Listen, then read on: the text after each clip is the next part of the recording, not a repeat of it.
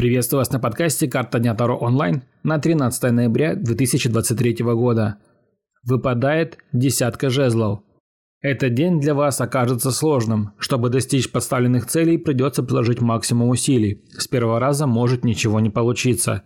Какие бы проблемы ни возникли сегодня, вы сможете их благополучно решить. Энергии и мудрости для этого вам хватит. Возможно, придется потрудиться над новым проектом, Сразу может показаться, что он трудный. Отказываться от него не стоит, так как в случае успешного выполнения дела возможен дальнейший карьерный рост.